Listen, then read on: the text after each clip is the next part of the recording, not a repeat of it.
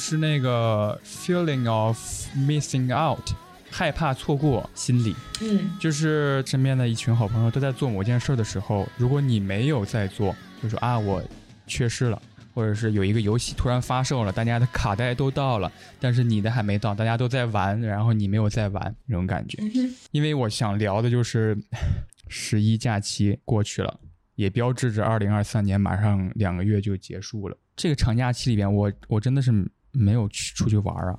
我没有出去玩，但是我有几个朋友，因为他们从国外回来，呃，所以在这个十一假期倒是见了挺多面的，就基本上还是在室内。那也挺不错的。所以你会有 FOMO 的感觉吗？刷着朋友圈里边都在各地游玩，我不会被朋友圈产生这种心理，因为啊、确实也没有太多朋友，但是我会被这个社交网络上的一些 trend，嗯哼，嗯，而产生这个 formal 的心理，尤其是一些时尚穿搭方面的吧。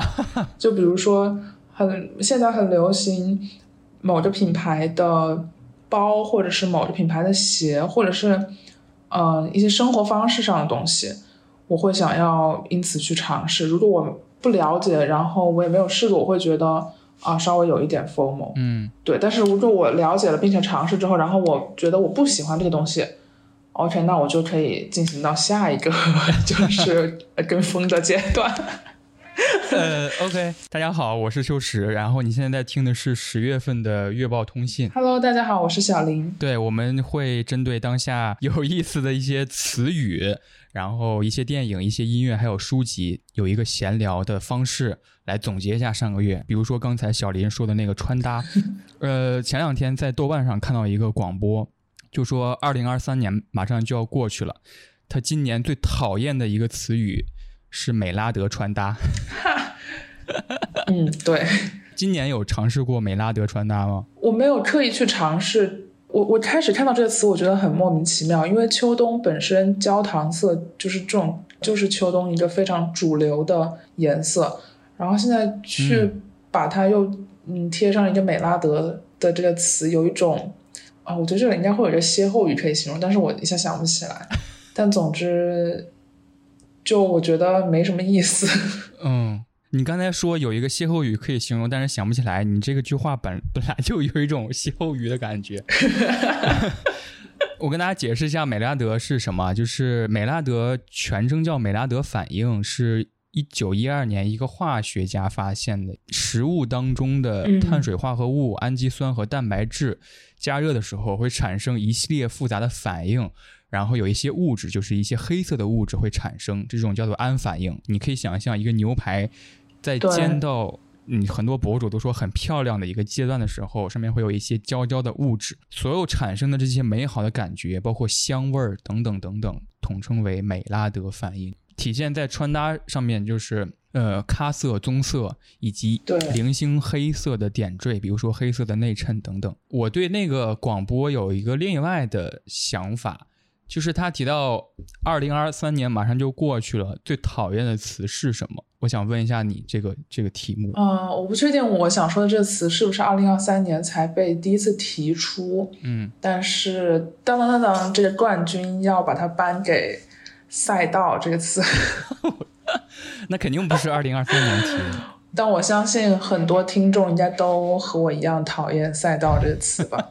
我一时想不起来最讨厌，因为讨厌是一个很重的感情。嗯我我只能想到我看到词太多了，以至于不想再看到的是 MBTI。，OK，我没有，我对他没有讨厌，但是我确实太就是看到太多了，这也是一个复杂的情感吧，审美疲劳了。就是一种疲劳。大家可以想一想，今年有哪些概念是你特别不喜欢的？嗯呃，OK，那我嗯就带入一下十月份的气氛里边。然后我的长假也是待在了北京，还挺规律的，十二点左右睡觉，然后早上九点起来。我记得我当时刚辞职的那段时间，也是我甚至早上七点钟就自然醒了。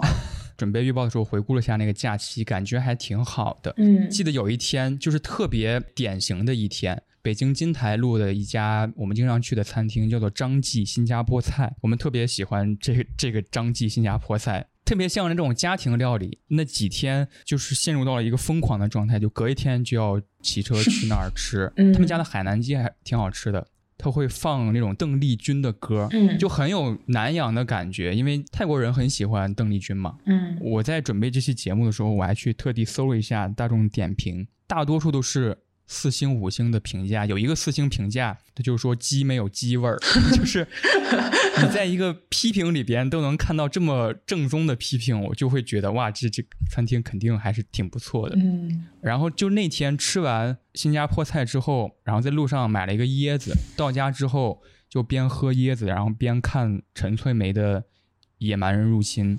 嗯对我我我很喜欢这部电影，但是真的请大家支持正版，啊就是我实在没有办法了。看完电影之后很喜欢嘛，然后第二天我去了一家书店，就买了一本陈翠梅的书，是那个《花生与豆腐同时》，嗯，以表对这个电影的喜爱和支持。不错。就翻看的时候有一个小短片，我印象还挺深的，就是陈翠梅和她的侄女儿吧，就是比拼写诗，那个文章特别短，我就记得她侄女好像四五岁的样子，她侄女儿写了一句诗，叫做“我咬了一口云，云很痛嗯”，嗯，我觉得好厉害。其他还没看，还没来得及看，就是这样。这个十一假期 差不多就是这种感觉。前天还是昨天，呃，我在看我百度网盘里边自动保存的那些四五年前的手机相册里面的照片，很多人都有这个习惯，你应该也有吧？啊，这是我坐飞机时候的保留项目。就你你会有那种感觉吗？就是你知道是你拍的，但是你完全想象不到当时自己拍下这个照片时候的感感觉。嗯，都还挺能记住的。就当时拍摄的瞬间发生了什么，以及我为什么要拍这些东西，我脑海里的构图是什么样，结果我实际上拍出来是什么样，连那个两者之间的差距我都还记得挺清楚的。这种感觉不好类比吧？前两天某一天晚上吃完饭，然后开车经过了我家小区不经常去的那片区域，但那片区域其实是疫情期间要嗯做核酸的地方，然后我就我就说了出来，我说：“哎，这儿不是核酸亭吗？以前。”我才发现，我说出来“核酸”这个词的时候，就好像是那种你做了一个梦，然后你醒来之后只记得一些只言片语，然后核酸就好像是你记住的那个词，嗯，我我感觉没有什么真切的感觉，我觉得这其实挺可怕的，尤其是嗯这一件事情来说。神奇啊！时间如此复杂。呃，月报是一档哦，我好像说过这些事儿。呃，你真的有很多要剪的啊，你等会儿。小林前两天跟我说，他在他因为月报这个节目收获了一点奇妙的连结嘛，但是我其实还想在这儿提一下，因为我也发现了几个很美妙的连结。好，听听你的。你记不记得？反正某一个月的时候，我推荐了一个淘宝店铺，哦，对，我买了很多 T 恤嘛。对对对对前不久的时候，跟我的一个朋友呃提了这回事儿，然后他就说：“哎，你知道这个淘宝店主是谁吗？”然后我说：“是谁？” 他说：“是挂盒的主唱。你知道挂盒吗？就是挂在盒子上这个乐不队。知道。那我正好我我摘录了一个百度百科，我可以念一下，就是 Hang on the Box 挂在盒子上是中国最具传奇色彩以及国际声誉的全女子摇滚乐队。一九九八年以女子朋克的身份出道，呃，一九九九年两度作为中国新女孩代表荣登美国 Newsweek 封面，其中乐队主唱王悦被 Time Out 英文版杂志评为二零零八年年度 City Hero，并与崔健、陈凯歌、章子怡等人并列出现在封面，哇哦，还挺奇妙的。嗯，在月报里说过的什么一些事儿，然后在现实当中会有新的相关的事儿向你涌来。啊，对。你要不要说一下你的那个奇妙的事儿？哦，就是我们有一期在聊到网红 urbanism 的时候，那个提出这个概念的学者叫做 Dr. Morris，然后我就把他给我们评论的这件事情发到了我的 ins story 上面，然后有一个和我互互关的女生，嗯呃，她说她之前和 Dr. Morris 一起做过田野调查。有一天，我看到这个女生发了一个 ins story，是说她的一家餐厅，呃，在大众点评上面登上了那个区域的排小吃榜排行榜第一。嗯然后我有我前几天和我朋友散步的时候，遇到了那家餐厅，就去吃了。我还跟那个 当时正在做饭的啊、阿姨，也就是这个女生的妈妈，简单的聊了一下，就很神奇的这样一个经历。对，最重要的是，我跟这个女生虽然我们互相关注，但我们都不认识对方，我也不知道是什么样的机缘巧合下我关注了她。是因为有那种推荐吗？我不清楚，对我已经不记得这一切是怎么发生的了。嗯就是很奇妙的一些连接。对，OK，第一个月报的板块是一些新闻。那我先说哈，呃，我想说的这个新闻是河南迷笛音乐节事件，OK，是一个还蛮破圈、蛮严重的一个新闻消息。简单来说，就是在河南南阳这个地区办了呃迷笛音乐节这个老牌儿的嗯音乐节。音乐节结束之后，就是当地的呃一些村民直接拿走了在场听众或者是帐篷区的很多财物，我看还有很多具有很多纪念意义的东西。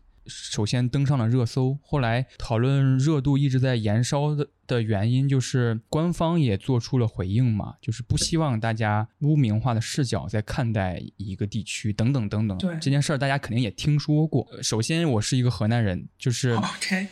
大家应该会有一种印象，河南这个省份在互联网的可以说是每一个阶段都和“偷盗”这个词强绑定了。嗯，就是这件新闻这件事儿的热度，好像也是以这种似乎只能出现在前互联网时代，消息还是比较嗯闭塞的时代才能够出现的事儿，也能够出现在今天，所以大家很讶异，而成为了一种破圈儿的新闻。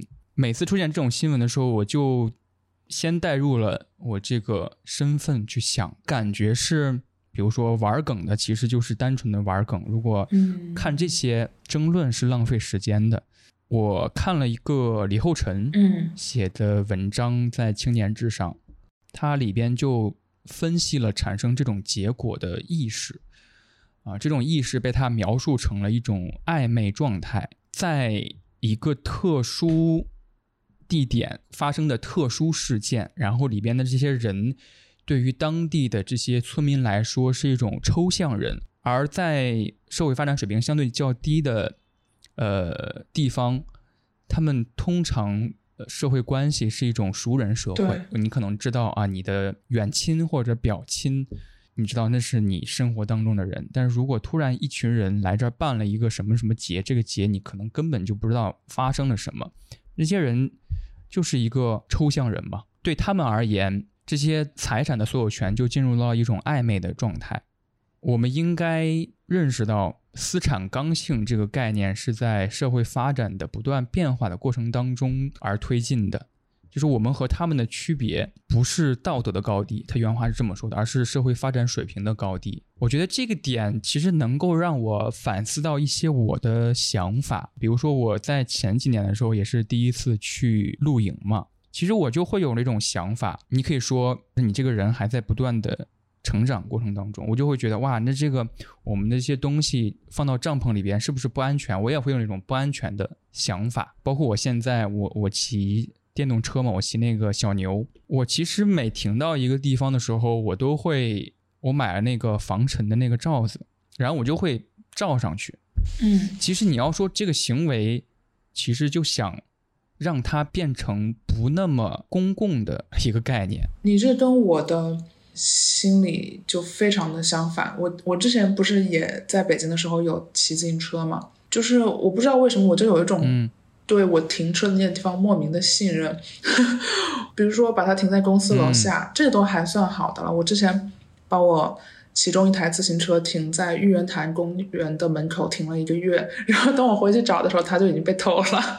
对对对是，你像有些大学生，他在食堂或者是餐厅，就是一些非常公共场合、人流动性很大的地方，他就会把直接把手机放在那，嗯，然后我再去打菜，我再去上厕所。对，我不会怀疑说我的东西放在这里会被偷。嗯我觉得这个是一种，更多的是一种对其他人的信任，就是说我我相信每一个人都是知道不会随意拿别人的财产的社会守则吧。对对，这种意识明显是在社会发展当中比较先进的一个位置上。对，对，是这样的。关于迷笛音乐节，我我关注到它的点是，呃，那个音乐节主办方事后发了一个类似于声明，嗯声明一般都是非常公文化的东西嘛。然后我看到他在那个公文化的声明当中，最后一段有些非常口语化的词汇，我当时就觉得非常的喜感。迷笛音乐节，它就是一个很在一众的演出里边，是一个仍然具有某种很独立、很朋克精神的一一一个活动。嗯，以至于我我我一直不太敢去迷笛。OK，这是我呃想说的这个新闻。当然，呃，上个月月初、上个月月底到这个月月初还有很多事儿，比如说国庆期间是亚运会嘛，正好对，我看了女乒决赛，嗯哼，呃，是孙颖莎对那个早田希娜呃那场比赛。哎，我嗯刚看的时候是，呃，早田希娜扳回了一局，是二比一，好像挺紧张的。决赛无弱旅，然后你就，我其实我记得从小看乒乓球比赛的时候，都会有那种提心吊胆的感觉。我不知道这是我国选手的那种慢热型的那种节奏使然，还是说他为了比赛更好看而产生出了一些，比如说让球啊那种悬念。嗯乒乓球还有羽毛球，我还看了那个呃羽毛球团体赛，男子团体赛，嗯，然后最后也是赢得了冠军嘛，但是中间好像丢了一局，还不是两局，我有点记不太清了，反正也是丢了一局。那时候看的也提心吊胆。你看亚运会了吗？哦我没有怎么关注亚运会的具体赛事，嗯，我有我印我有印象，就是亚运会有一些非常意想不到的竞赛项目，嗯，打扑克还是斗地主来着，就是一个类似于这种，嗯、具有非常强娱乐性质的竞赛，会觉得很有趣。对，电竞也是我国呃选手团体赢得了冠军。对，OK，那你的新闻是什么？就是怎么说呢？我知道有很大的事情发生，但我确实没有具体的去了解它的内容。绕不过去的新闻就是巴以冲突，但是我觉得这东西很庞大，哦，嗯，所以说不提这个新闻，去说其他的新闻，有一种就相当于是房间里的大象的感觉。但是我、嗯我知道大象存在，但是我说不出什么跟大象有关的东西。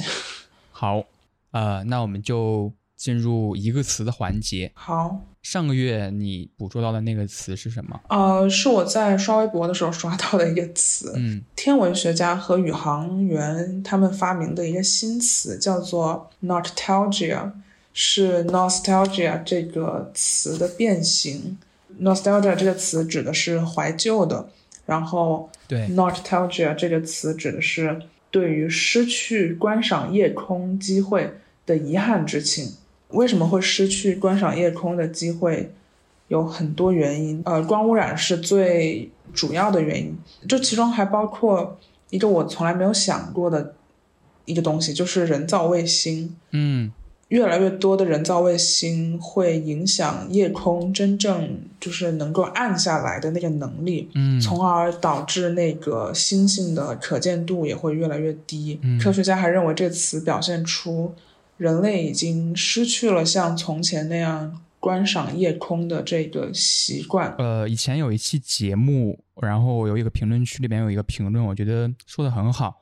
他说，现在的就是出生就是城市的小朋友，他已经没有过，就是晚上在乡村里边，他们那个时候，呃，夜空是很亮很亮的，就是能照亮嗯呃田地的那种地步。我在国庆假期的时候，我还真的记记起来，我有天晚上就只能在我那个就小区里边看到只有一颗星，很明显，嗯然后其他星星就是都没有。嗯，而且这个其实也能体现出来，就是就是很多大自然当中原生态的一些一些东西，都离我们越来越远，或者说我们一开始就没有真正见到过它自然的样子。嗯，我想到了一个阴谋论，就是 birds aren't real。你知道这个阴谋论吗什么？birds aren't real 就是鸟不是真的。？What？就是提出在美国，然后一直存在在美国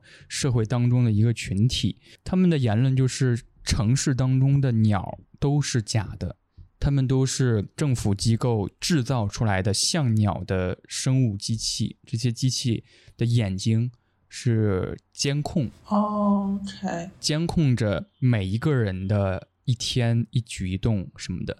我觉得就是因为有越来越多我们在城市当中跟自然有着一种隔阂的关系。如果城市当中的鸟不是真的，它该怎么解释去码头整点薯条这种行为呢？对，去码头整点薯条也是被人制造出来的，让你相信拟人化的一种行为。对对，呃，我的这个词是一个日剧里边提炼出来的，提出的，叫做“离间之见”。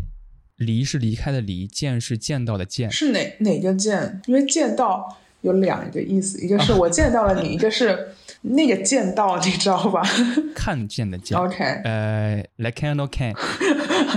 你差点忘了，你上个月开始学日语了。对，离间指的就是别人的视角，出自日剧《我家的故事》，它是宫九编剧的嘛，然后也是长濑智也隐退作，呃，发生在疫情期间的故事。哦，呃，西田敏行，如果大家知道的话，是一个很老牌的日本演员，呃，他演的是一个能剧大师，人到老年，然后产生了身体上很多的病症，然后他就突然无法表演了嘛，有。有有一天就晕倒在了舞台上面，然后他的大儿子是长来智也扮演的关山寿一，西田敏行演的那个国宝级的能剧大师叫做关山寿三郎，开创的一个流派叫关山派。然后他的儿子其实从小都很烦能剧这个表演艺术，呃，所以本来应该他继承的呃技艺他没有传承下来，他对那种摔跤很感兴趣。是那种表演式摔跤，在日本是一个很流行的文化。然后他就去当了摔跤手。当他的这个父亲产生病症之后，他开始回到家里边了，辞去了摔跤手的这个他热爱的工作，反思自己跟家人的关系、跟父亲的关系，以及跟这门技艺的关系。是宫九很擅长用啊，就是接受很新文化的一个年轻人和一个很古老的艺术之间的关系。然后离间之剑呢？剧里边说是能剧大师施阿弥留下来的表演哲学，他的解释是要有从远方客观审视自我的目光。在剧中的展现就是当大儿子他开始接替父亲的位子，坐在了从小到大父亲该坐的那个位置上，然后开始对接关山派里边的一些弟子呀，还有一些负责各种事项的一些人的时候。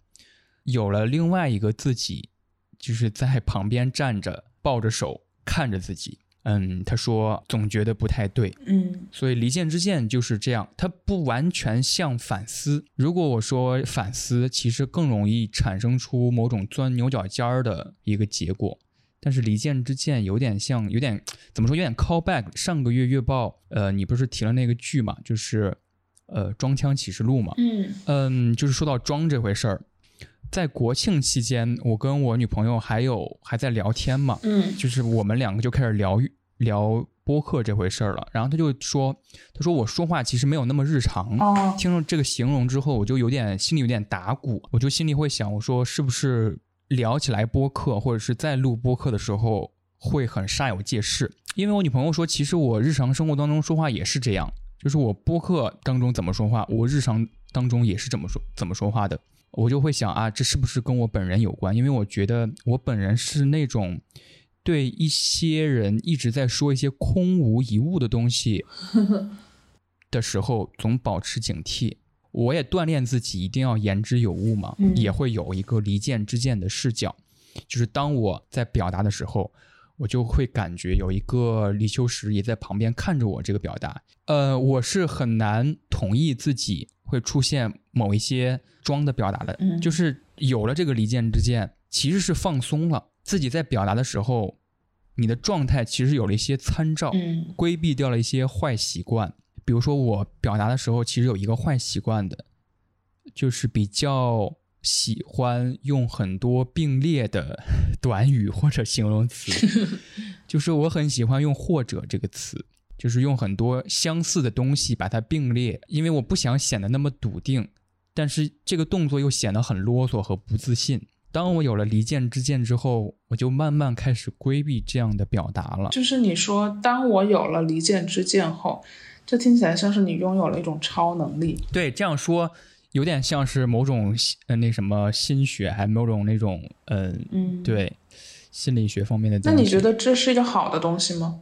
我觉得是一个好的东西。我其实想提这个词，告诉大家的是当下的状态，就是你的状态并没有你想象的那么糟。嗯嗯，有有很多表达，比如说你镜子当中的你要比你的真人嗯漂亮，因为你的眼睛会修饰嘛，这就造成了某种焦虑吧。就是我们一直在追逐一个真实且美好的自己，但这种美好的自己可能是我们虚构的。也有点像是心理治疗或者是心理咨询当中技巧吧。嗯，是的。但是如果嗯离间之间的那个人一直是一个批判的态度，我觉得会有更多的困扰吧。对对对，嗯，接下来一本书，我说的这本书是伊藤诗织的《裸泳》这本书，是一本新书。嗯他之前是在新闻行业从业，然后遭遇了性侵犯事件，呃，投身到了纪录片创作领域当中。他有一个比较著名的纪录片叫做《日本之耻》，还有一本书是《黑箱》，就是来回顾以及他表达他对整件事的看法的。呃，这本书是嗯他写的第二本书，是他的一个散文集，我还没有看完，包括了他去，比如说我的台湾地区去参与到一些女性演讲等等的事儿，比如说他到了台北，呃，当地的那些接待他的那些同事就会邀请他，我们就应该放肆的去犒劳自己。满篇写的都是台北做按摩，然后吃的很很多好吃的东西。那篇的最后写了，就是他当天要登台做一个演讲。然后他的演讲介绍自己的时候，他说：“我不想以受害人在介绍自己，我想以当下的人来介绍自己。”嗯在反对语言带有的权利嘛。然后他在一步一步的打开自己所谓的裸泳，究竟拥有多少去裸泳的勇气呢？我觉得这种勇敢是他没有真正具体的写出来这两个字的，但是在每一篇的散文你都能感受到。其实有一个故事让我这两天一直在回想，他有一次要去。呃，学校，他突然发现自己身上带的钱不够坐电车，然后他就很着急，嗯很无助，只有他一个人，但是有儿童票可以买，就是能够让他通过闸机，只要到了学校就会有其他的方法来补救，所以他买了儿童票。嗯当然，就是通过闸机的时候就被拦下来了，呃，那个工作人员就开始强硬的开始批评他，就把他一个人就是。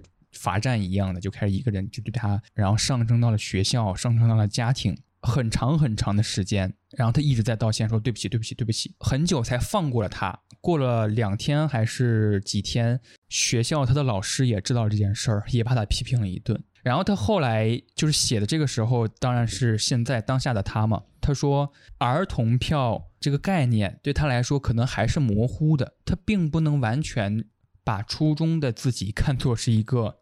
成人，成人，所以他可能觉得我买儿童票这个行为是一个可以被解释的行为，他不是有意的要做出一些违规违法的举动。嗯如果再让我回到那个被批评了一下午的那个时间段儿，我会对那个人说：“去你的！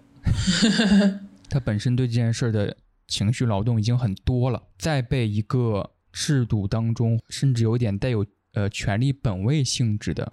嗯说教、通报到学校怎么怎么样的这个行为，他也有自己的反抗。个人的观点来说，我倒不觉得这是勇敢，我觉得更多的是一种对法律、对制度有更清晰的认识，认识到它并并不是一个呃十全十美的东西，它并不能关照到社会上可能发生的每一种情况，它是一个存在嗯漏洞的地方。他是一个初中生，初中生年纪大概十二三岁，十二三岁，首先绝对不是一个成年人。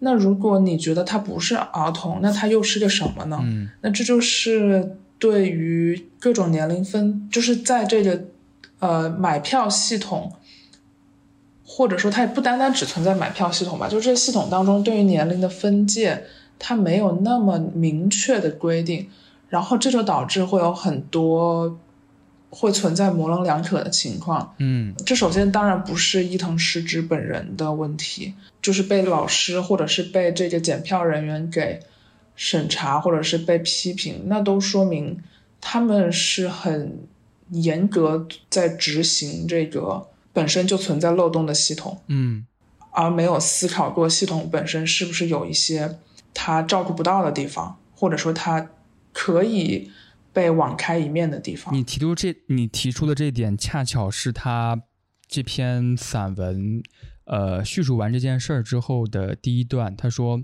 依然希望法律能将儿童票的使用年限延长至我们真正法定成年的那一天，即便身体已经成长，嗯但是我们并不具有经济能力。”内心也依旧稚嫩。呃，刚才我所说的那些比较硬气的那种态度，其实是他在拒绝某种从小到大的某种悉数内化的嗯一个逻辑。我没有那种表达自己情绪的能力，我只不过是把情绪压抑下来，然后接受你这个责骂。他这种内化，可能是他真正想表达应该硬气的拒绝的。对对对，给我一点思考吧。嗯就是我是否拥有一个拒绝长久以来我身体上本来就有的一些反应一些事儿我是有情绪或者是有不甘的，但是我可能哎不愿意提出来，或者是胆小没有提出来。OK，你的那本书是我的这本书相比你的这个题材会更轻松一些。嗯我这本书叫做《床沙发我的人生 》，是一本很幽默、很轻松的小说。嗯呃，首先还是先介绍一下，就是这男主角他甚至都没有一个名字，这个男主角是一个严格执行家里蹲的这样一个社会闲散人员。嗯他在硕士毕业之后来到巴黎，和他的几个朋友合租在一间公寓里，就是睡客厅的那种合租，然后准备开始自己的实习生活。但他其实并不知道自己要做什么，带着就是那种研究生身份，这个对这个学历的自尊，他选择去一家音像制作公司当助理编辑实习，每天工作十个小时，没有周末，工资只够付房租。然后在这种工作内容很无趣、被 PUA 压榨的环境下，他收到了来自他高层男性领导的包养意向。对方承诺，如果愿意和他发生性关系，就可以给他更好的工作机会。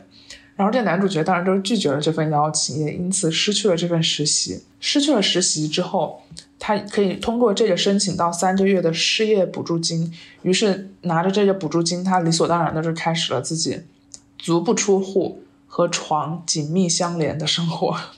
一开始，他的朋友啊，也就是另外一个跟他一起睡客厅的室友，也和他一起践行这种就是家里蹲的生活理念。但是后来这个朋友醒悟了，他搬到了一个独居公寓，然后参加工作，相当于是背刺了曾经一起践行过的这种嗯彻底躺平的理念。男主角呢，就因为房租到期，然后他的失业保险也到期，所以他必须得起床，必须得出门。嗯他采取的方案呢是继续申请低保，但是这个低保的工作人员觉得他，你压根就没有做出任何要去工作的尝试，拒绝了他的申请，让他去做这个职业评估。但直到有一天，这个接待他的工作人员是个新来的，所以他不熟悉业务，就阴差阳错的通过了他的低保申请。嗯，这个男主角就就拿着低保加上自己从小攒的一笔私房钱，租到了一个正常的房子，也被介绍了一份在这个汽车展会销售的工作，西装革履，然后练习着说一些自己完全不感兴趣的汽车知识当中，他觉得自己终于进入了一个更为真实的世界，尽管他非常讨厌这个真实的世界。工作期间的三分之一的时间都去厕所里面带薪拉屎，然后这个故事的结尾是在他拍完展拍完展展会当天，所有工作人员合影之后，悄悄离开，在这个当中结束。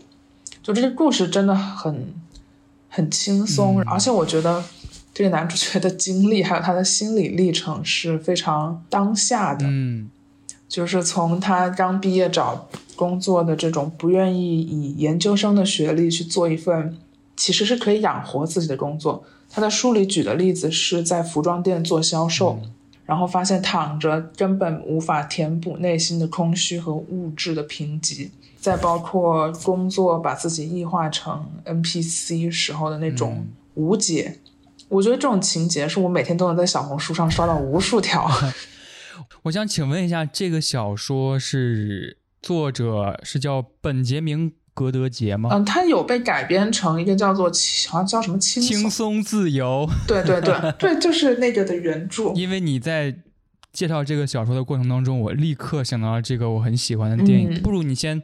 把你的那个说完，然后我跟大家介绍一下这部电影。OK，就是还是接着刚才说，我觉得他的那些他在开导自己接受汽车销售这个无聊的工作时候，他说这是个工作，而工作不是让我来喜欢的。嗯，包括他的朋友也说，工作是为了挣钱，就这样没别的了。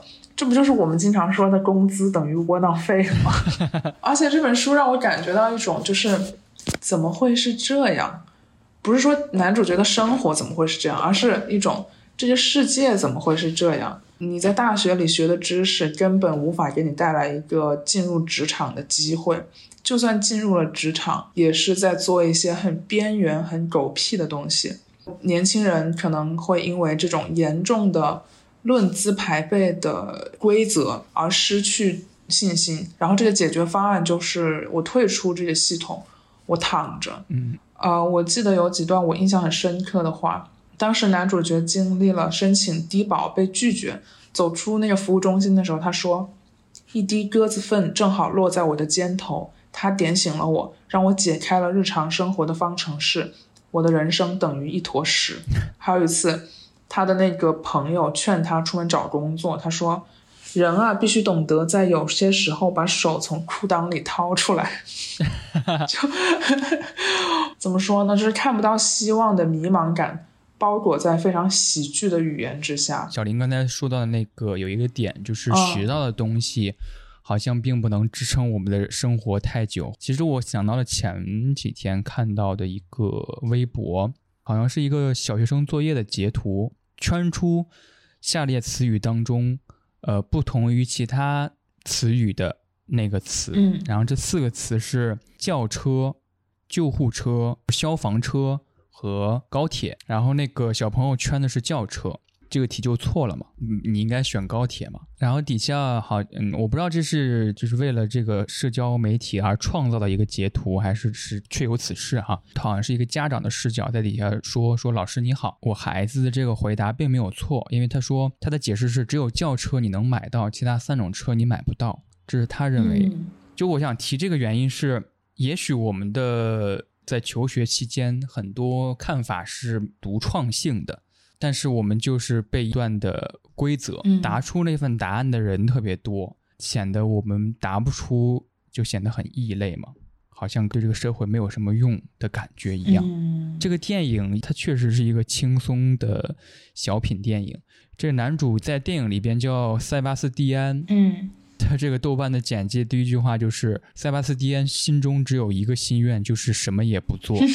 对，他的世界就是他的沙发。但是这个电影最后呈现的结果好像跟书是不一样的，因为他总是在家躺着嘛。他最后去做的那个工作，而且如鱼得水，他是做了一个床垫的试睡师，就是他能够。”侃侃而谈每一个床垫儿它的优点，就是你你本来看着这三个室友就像足以沾，就是法国新浪潮的里边那些青春洋溢的年轻人，他们在房间里面听着歌，然后就跳舞，然后喝酒，甚至你可以说他们羡慕塞巴斯蒂安。安娜有一天，她就突然坐到了塞巴斯蒂安对面，然后就开始控诉他。嗯，对，那一段我印象特别深。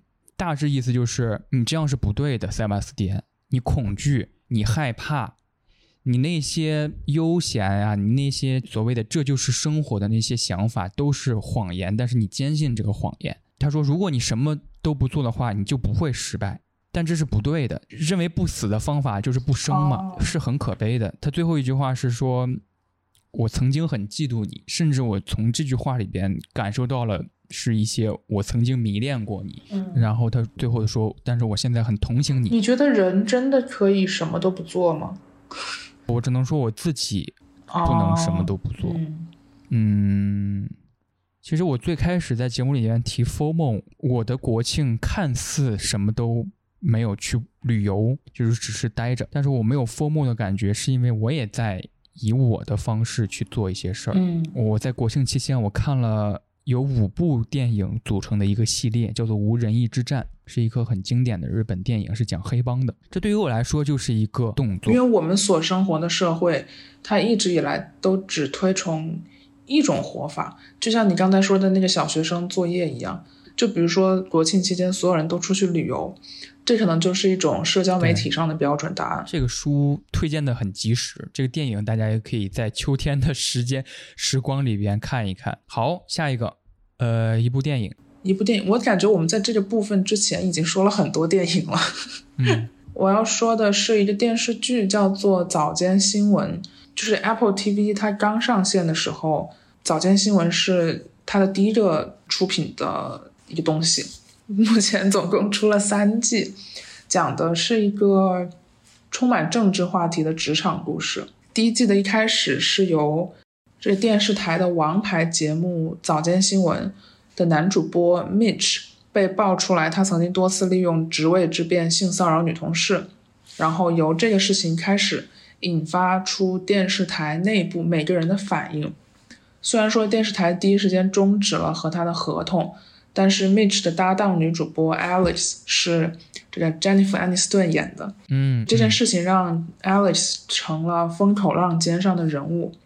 然后在男主播被电视台抛抛弃之后，Alex 为了保持自己在电视台的位置，以及努力不让这个性丑闻影响自己，他就采取了一种我也是这件事情的受害者，我很愤怒的姿态来批评这件性丑闻。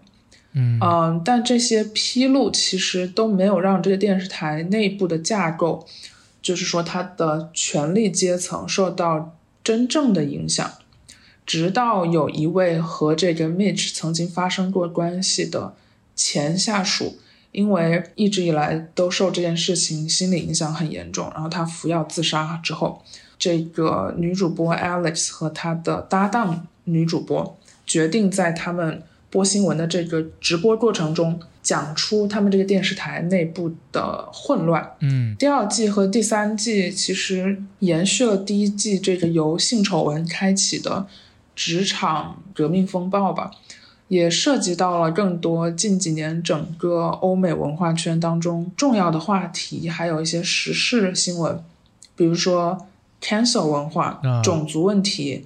疫情、俄乌战争、反堕胎法案等等，包括第三季，甚至还有一个以马斯克为原型的角色，就是他的身材和他自信的谈吐，我觉得都还挺还原人物本身的那个样貌吧。这部剧是一个很不错的职场和群像剧，主要围绕的还是女性在职场上的一些境况吧。尤其是 Alex，我真的很喜欢这个角色。她作为一名女性，在工作环境当中，她其实是这个职场性丑闻的加害者。她对于性骚扰视而不见，她完全的知道自己的搭档，嗯、在利用这个身份去和呃下属员工发生关系，而且是以情感为幌子。嗯曝光之后呢，她又为了自己的名誉撒谎说他从来不知道，也从来没有参与过这些。他本人也和 Mitch 发生过婚外情，然后他在节目上呢又是采取这个批评的呃角度，他把自己包装成了一个站处高位的这样一个女权斗士。嗯但是在他和自己女儿吵架的时候呢，他女儿会指责他是一个呃虚伪的 bitch，然后他又他很生气嘛，他这个时候是一个母亲的身份，他跟他女儿说：“你能享用的所有资源都是我在男人这个男人堆里面厮杀才拥有的。”此时此刻，他又不是一个单纯的坏人，他也知道在职场这样一个以男性为主的环境当中，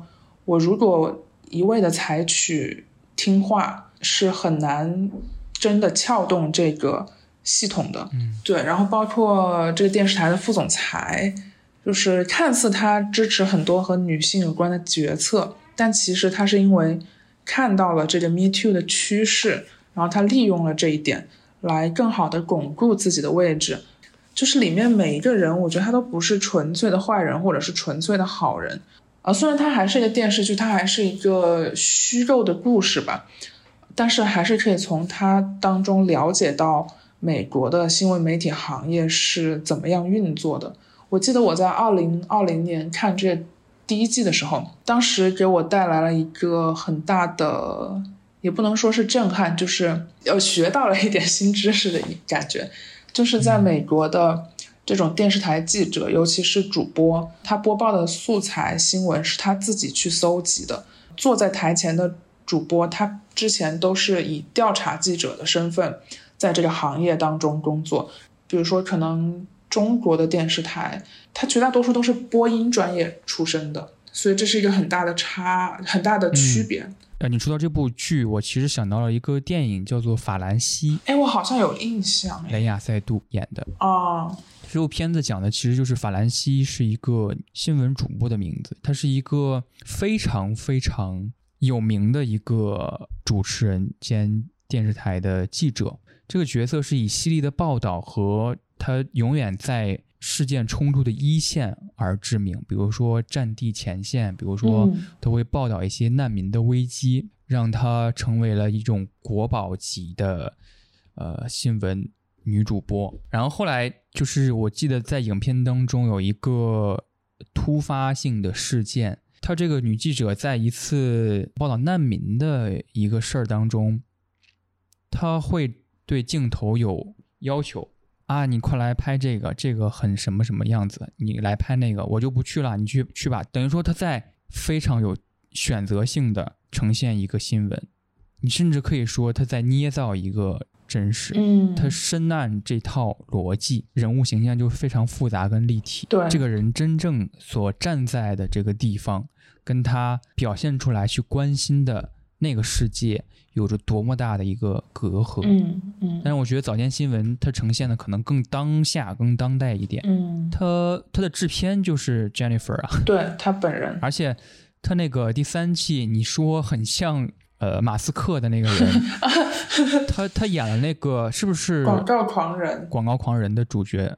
对，就这剧的 cast 都还挺有名的，包括那个性丑闻男主角是《The Office》的那个卡瑞尔，史蒂夫·卡瑞尔。对对对，他在里面是一个很严肃的角色。他一看就是坐经常坐班的人，丰富的办公室经验。对，而且就是新闻。行业剧在美剧里边很常写这个题材，新闻编辑室嘛，是一个老美剧。对，这个剧有一个比较精辟的形容，叫做纯对白式动作片。OK，呃，那我说我这部电影，嗯，呃，我这部电影是《彩虹女神》，是二零零六年的一个日本电影。它的编剧和制片是岩井俊二，嗯，然后它的女主角是上野树里，就是 call back 到我们某一期月报里边提到的电影是《乌龟意外之素游》嘛？啊，对对对，女主角就是上野树里，讲的就是女主角上野树里扮演的这个名叫葵的女大学生，她在大学的时候是独立电影制作小组的成员，她是一个社团性质。比如说，我们这几个人都喜欢电影，然后今天你就是编剧和导演，然后明天你又要帮另外一个社团成员去完成他的作品，可能今天你就是灯光。葵的愿望就是毕业前拍一部短片《The End of the World》世界末日。然后男主叫岸田，大学期间因为想要追求和葵一起打工的葵的同事，所以就认识了葵，让葵帮忙带画啊什么之类的。所以最最开始的时候，他们就没有认定对方会是自己的恋爱关系当中的那个人，而成为朋友的。时间过了很久，拍完他们毕业之后，拍了去各自工作，葵就去了电视台嘛。岸田他其实是一个很普通的男的，所以干什么都没干好。然后葵其实是那种有着自己梦想且很坚定、很执着的人，所以他突然有一天就对上司说，他要去美国。他要去美国学电影，就辞职了。挺有趣的是，辞职的那一段时期，葵又联系上了岸田，然后岸田就接替了葵在电视台的工作。从大学到工作，每个阶段都遇到了很多不同的人，跟他们展开了故事。你甚至会觉得啊，这个故事是不是最后要主要阐述的一件事儿？但其实都不是。然后你能够，反正我感受到了他们两个之间。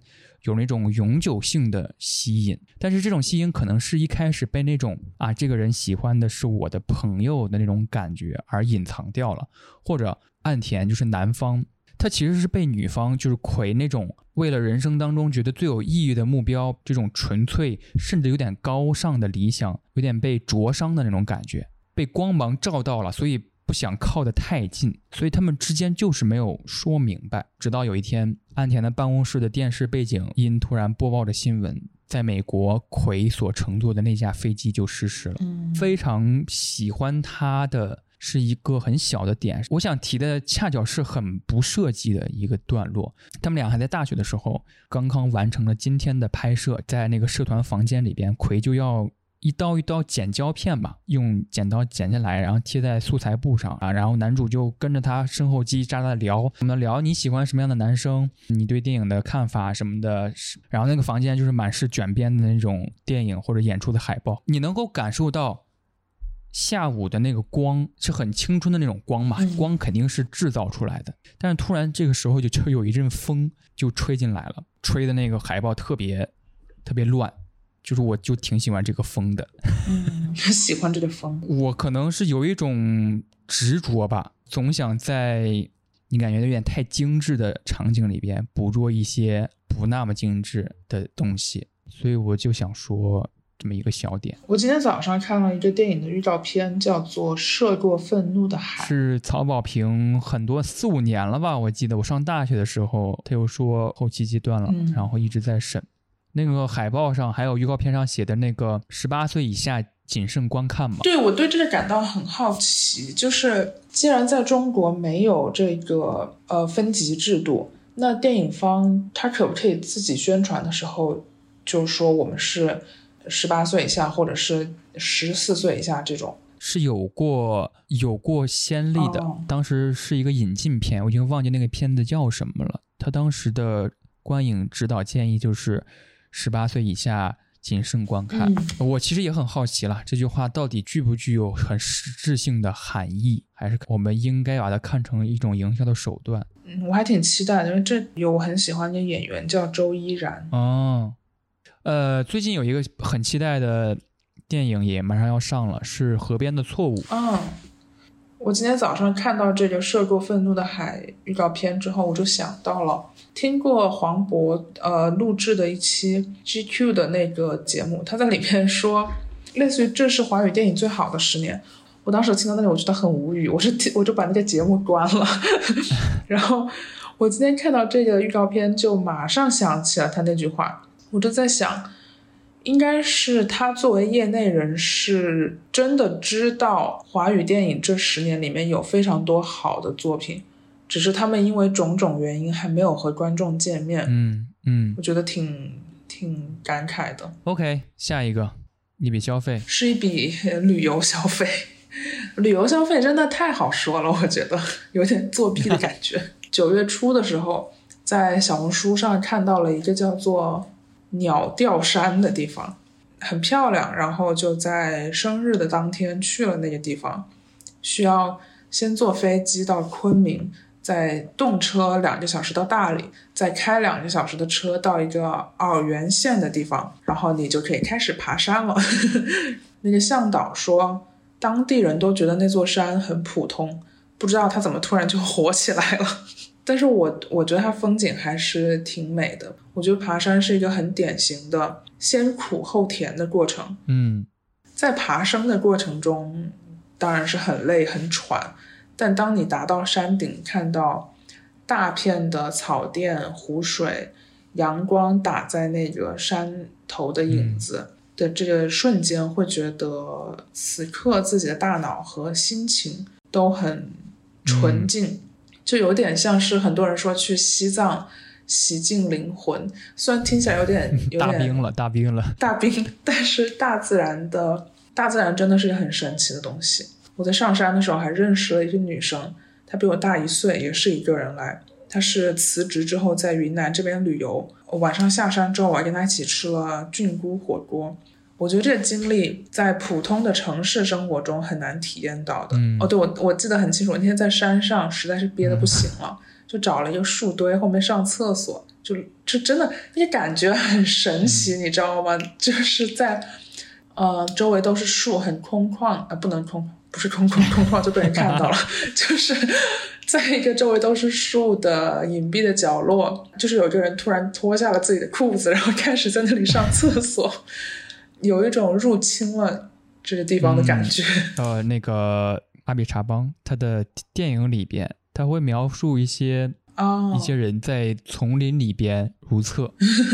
呃 我觉得他是把那种人的行为嵌入进了自然的环境当中，来体现人本身就应该有的一些动物性。嗯，好，那我说我这个消费我，很期待你的消费，因为你提前跟我有一点剧透。对，我没有，我提前跟小林说了这回事儿，我做了一个手工，也 call back 到第几期节目，我有点忘记了。之前提到了一个消费，是我买了一些玩具，就是挂卡玩具。今天我要提的这个消费，就是我做了一个挂卡玩具，买这些工具。去跟淘宝的厂家、印刷厂家聊这个玩具，就是呃，我很喜欢的一个美剧，我之前在月报里边。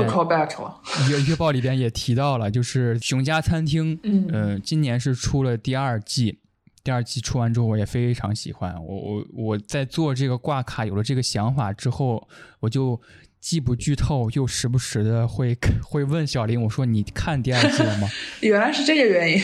对啊，对啊，第二季里边有有一帧截图，我截了下来。主角 Carmi 他个青梅竹马叫 Claire，他们有很深的感情，嗯、这种感情甚至有点亲人的感觉。嗯《整家餐厅》整个剧讲的是 Carmi 这个人，他从他大哥的手上接过了一个家族餐厅。老芝加哥牛肉三明治。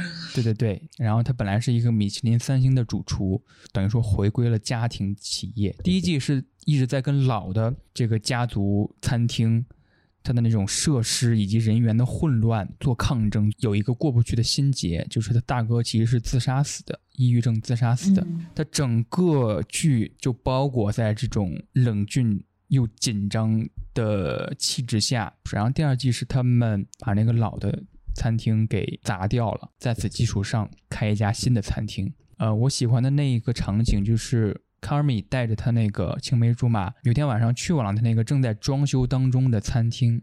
他们之前鲜有交流，嗯，卡尔米是一个不愿意打开自己的人，对，他不愿意让别人来解决自己的问题，因为他觉得这些问题都是大哥留给自己的命题。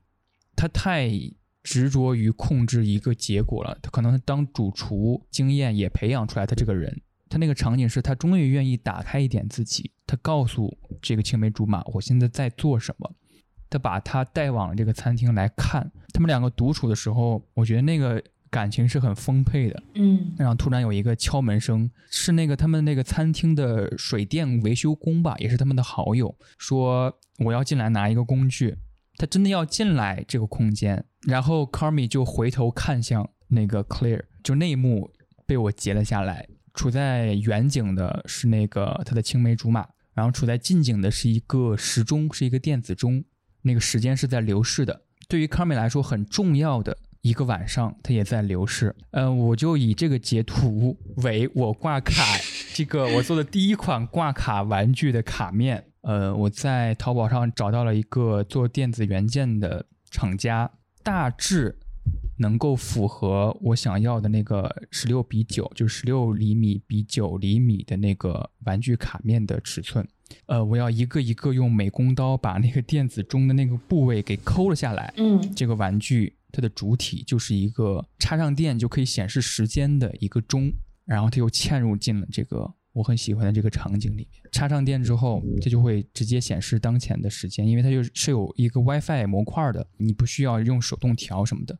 然后我在上面还挂了一个能够穿项链的圆环，就是你可以把这个电子元件挂在脖子上。我还手写了一个第一季当中有一个呈现，Carmy 他有一个自杀的大哥，算是 Carmi 心中的一个郁结吧。第一季有一幕就是在他们那个老餐厅储物柜背后的一个缝隙里边是有一封信的，是他大哥手写的，写给 Carmi 的。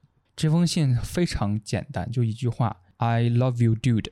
Let it rip。”我爱你，兄弟。呃，“let it rip” 是一个俚语，随他去吧。嗯就是你开始接受生活向你席卷而来，你保持一个轻松自在的嗯度迎接它的这种席卷。卡尔米后来就把这个有各种皱纹的手写信裱了起来，放在了自己的后厨。然后我是也把这句话写在了一张白纸上，每写一张白纸，我就会把这张白纸揉成一个团，放在自己兜里，通勤来回带着一天，它会有一点自然的岁月的痕迹。哦，然后这个也被我裱在了一个相框里边，也可以作为一个小摆件，也放在了这个这个玩具里边。我上个月我觉得还挺有意义的一笔消费，大家也可以在呃某你挂个链接吧，挂个链接。对也可以买到我这个玩具，所以说你现在有库存吗？这些东西的？只有五个，目前哦，OK，大家抓紧了。三二一上链接。好，嗯下面一首歌，一首歌，就是我在最这期最开头我提到那个连接嘛，就是那个淘宝店铺，它的店主是挂盒的主唱，哦哦，所以我今天推荐的这首歌也是挂盒乐队的一首歌，很早的一张专辑的主打歌，叫做《Yellow Banana》黄色香蕉，很早期的那种很学生味十足的那种 车库感的朋克。很随意、很简陋的那种感觉，嗯。就是我想特别提及一下，第几期月报我们提过，我提过的一个乐队叫做 Vanishing Twin，消失双胞胎。哦，呃，十月初的时候出了新专辑，大家可以去听一下，哦。随便提一嘴，也是很好听的。OK，你的一首歌是？我要说的这首歌叫做《Get Me Away From Here I'm Dying》，呃，这嗯。个歌的 乐队叫做 Bell and Sebastian，是我高中的时候很喜欢的一个苏格兰乐队，他们的风格是那种歌词很有故事性，旋律非常有玩具感。抛开歌词，这些旋律可以用作儿童牙膏广告的背景音乐。啊，我记得我第一次听到这首歌的时候，当时还在用虾米音乐，后来，换了 APP 之后就再也找不到了。直到我上一个月有一次在餐厅吃饭的时候，发现居然在放他们这个乐队的歌，我当时超级惊喜。这首歌是收录于这个乐队的第一张专辑，发布于一九九六年。就是我以前总是在高中上晚自习的时候听这个歌，而且它这个歌名也很符合晚自习的情景，就是 Get me away from here, I'm dying，就还我觉得还蛮有趣的。你刚才说一个乐队出，你提到的乐队出新专辑，上个月有一个我也挺喜欢的乐队出了新专辑，就是蛙池，你你应该是听有听。就我我确实是不懂什么音乐的流派，但我觉得这个风格非常很蛙池的一一张专辑。哎，是上个月吗？对啊，是九月份，蛙池二零二零至二零二一那张专辑吗？不是是郊游啊，郊游是七月份的，哦。但是我在苹果音乐上面看到是九月二十七号的耶。不是网易云是七月份，对的。哦，那可能苹果音乐比较滞后吧。对啊，我其实对蛙池的感觉很复杂，因为我最开始特别喜欢他 demo 好几首歌，比如说《送你匕首》很喜欢，然后《哑牛》我也很喜欢，非常非常喜欢《孔雀》这首歌，因为我觉得《孔雀》这首歌直截了当的呃产出了一个意象，就是许昌中学嘛，嗯就是河南拥有很多个这种城市，你可以把这种城市看作存在感没有那么足，但是你想很好的带入北方性的时候，真的很容易很恰当，就用这些城市来描述一种感觉。嗯，我看到有些评论会说《哑牛》那首歌特别像万青嘛，因为它也是一个对仗工整的一首歌，哦他们有那种生命力，这种生命力在《郊游》这张专里面恰好体现出来了。广州青年的某种闲趣，因为广州是一个，反正我了解到是一个青年文化特别闲趣闲适的一个状态。嗯，参加一些艺术书展或什么的，他们有一些讲座，一些 base 在广州的呃自主版团体，他们就会聊很多养生的话，如何泡茶的，如何吃水果的，什么什么的，就是里边有一个意象，嗯我觉得是蛙池进阶过后的意象，就是荔枝。嗯呃，围坐在一起吃荔枝。今天我们不上班，今天我们不开会。但是，哎，怎么说呢？我对这张专还挺，可能是我对蛙池的期待太高了。哦，OK，苹果音乐上面写的这张专辑，乐队一行东莞北上，来到万能青年旅店，乐队主理人的焦棉寺录音棚录制专辑。呃，万青在那个西安的演出，挖石做的暖场乐队。OK，而且你刚才推荐你那首歌的时候，就是很，我很像我在晚自习听的一首歌，是这样的形容吧？我我不是说形容它像晚自习，我只是说我以前晚自习的时候经常会听他们这个乐队的歌。我高中时候在晚自习课上总听的一个乐队是 Some for One、嗯。Some for One 有一首很经典的歌叫做 Pieces，对我来说也是很具有自习课上听的那种歌。接下来是上个月给你留的一个命题，是如果你有一个自己的杂志，你的创刊词会写什么？其实当时你上个月跟我说完之后，我立马就想到了一句话，就是蒋奇明的微博介绍，他他的原话是说精神病院那么好，我把你们亲戚都送进去。但我当时我记错了，我以为他说的是精神病院那么好，我把你们都送进去。我就觉得这个太适合作为这个杂志的，这叫什么岛屿吧，类似于。嗯后来我觉得，嗯，那个可能太个性鲜明了一点。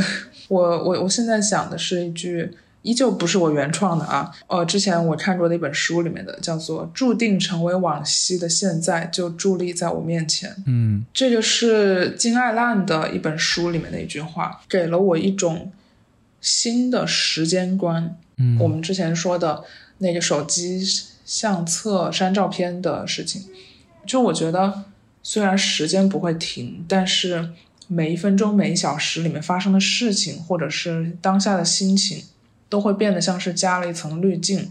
那个滤镜就是啊，我以后会回想起这个瞬间的。嗯，因为我觉得我如果要创立一个杂志，它应该社会话题为主吧，嗯不管他们是跟我有关还是跟我没关的，我都会觉得此刻我看到这个新闻的此刻，我以后是会回想起来的。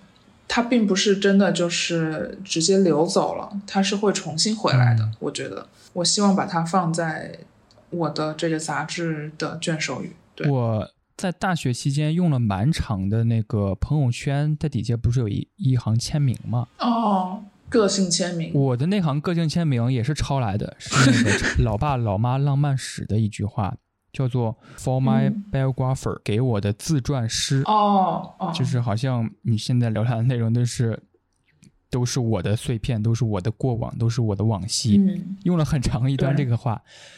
然后我女朋友说，她第一次加上我好友之后，看到这句话，觉得哎，这个人怎么这么的自恋啊什么的。